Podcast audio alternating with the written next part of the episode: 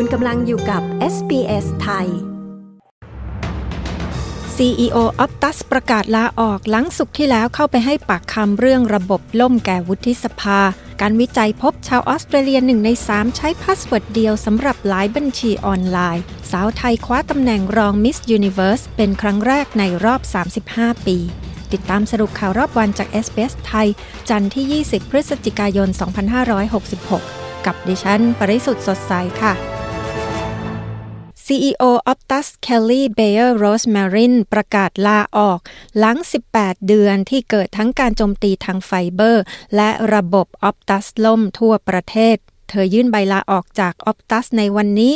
หลังได้เข้าไปให้ปากคำแก่วุฒิสภาสหพันธรัฐในวันศุกร์ที่17พฤศจิกายนที่ผ่านมาเรื่องระบบของ Optus ล่มทั่วประเทศเธอกล่าวว่าการตัดสินใจของเธอนั้นเป็นหนทางที่ดีที่สุดเพื่อ Optus จะได้เดินหน้าต่อไปได้นายกรัฐมนตรีแอนโทนี อัลบานิซีกำลังเผชิญเสียงวิพากษ์วิจารณ์จากการที่เขาไม่เปิดเผยรายละเอียดเรื่องกองทัพเรือจีนได้โจมตีบุคลากรกองทัพออสเตรเลียจนกระทั่งหลังจากที่เขาได้พบกับประธานาธิบดีสีจิ้นผิงในการประชุมสุดยอดเอเปกแล้วเควินรัดอดีตนายกรัฐมนตรีและเอกอัครราชทูตออสเตรเลียประจำสหรัฐคนปัจจุบันได้กล่าวปกป้องนายอัลบานิซีขณะที่นายกรัฐมนตรีเผชิญเสียงตำหนิจากพรรคฝ่ายค้านและสสอิสระในเรื่องนี้นายรัดกล่าวว่ารัฐมนตรีกลาโหมริชาร์ดมาลส์ได้ชี้แจงข้อคัดค้านของออสเตรเลียต่อทางการจีนอย่างชัดเจนแล้วกลุ่มกบฏฮูตี้ของเยเมนกล่าวว่าพวกเขาได้ยึดเรืออิสราเอลลำหนึ่งได้ทางตอนใต้ของทะเลแดงซึ่งทำให้เกิดความกังวลว่าความตึงเครียดเกี่ยวกับสงครามอิสราเอลและฮามาสกำลังขยายไปสู่พื้นที่อื่นในภูมิภาคตะวันออกกลาง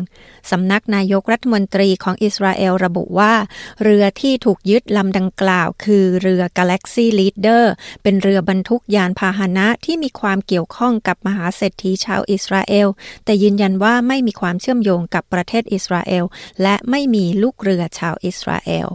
กลับมาที่ออสเตรเลียค่ะอาจมีการท้าทายทางกฎหมายสำหรับกฎหมายฉุกเฉินซึ่งถูกเร่งรัดผ่านรัฐสภาเพื่อกำหนดเงื่อนไขวีซ่าที่เข้มงวดขึ้นสำหรับบุคคล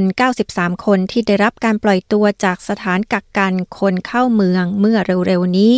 จอร์จวิลเลียมผู้เชี่ยวชาญด้านรัฐธรรมนูญกล่าวว่ากฎหมายดังกล่าวซึ่งผ่านการอนุมัติเมื่อสัปดาห์ที่แล้วซึ่งกำหนดให้บุคคลกลุ่มนี้ต้องสวมกำไลข้อเท้าอิเล็กทรอนิกส์เพื่อการติดตามตัวและกำหนดโทษจำคุกสำหรับผู้ฝ่าฝืนข้อบังคับการรายงานตัวนั้น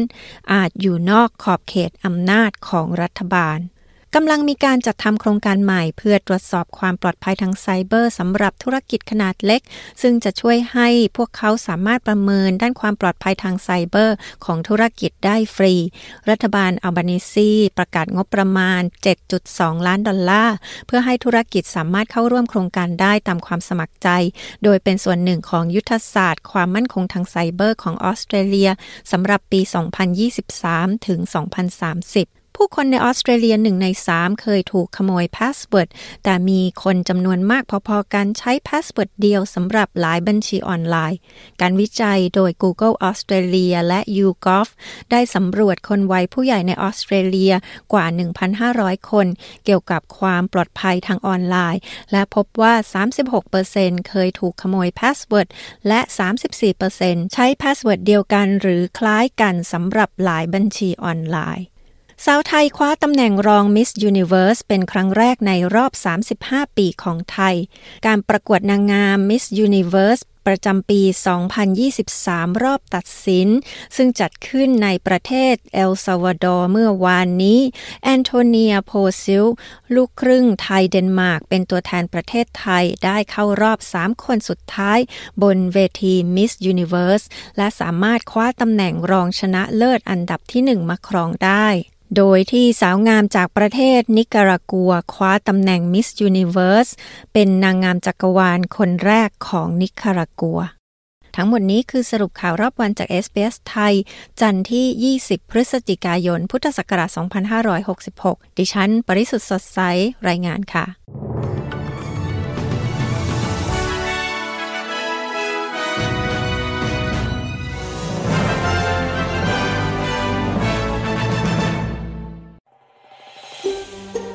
ฟังเรื่องราวน่าสนใจแบบนี้อีกใช่ไหมฟังได้ทาง Apple Podcast Google Podcast Spotify หรือที่อื่นๆที่คุณฟัง podcast ของคุณ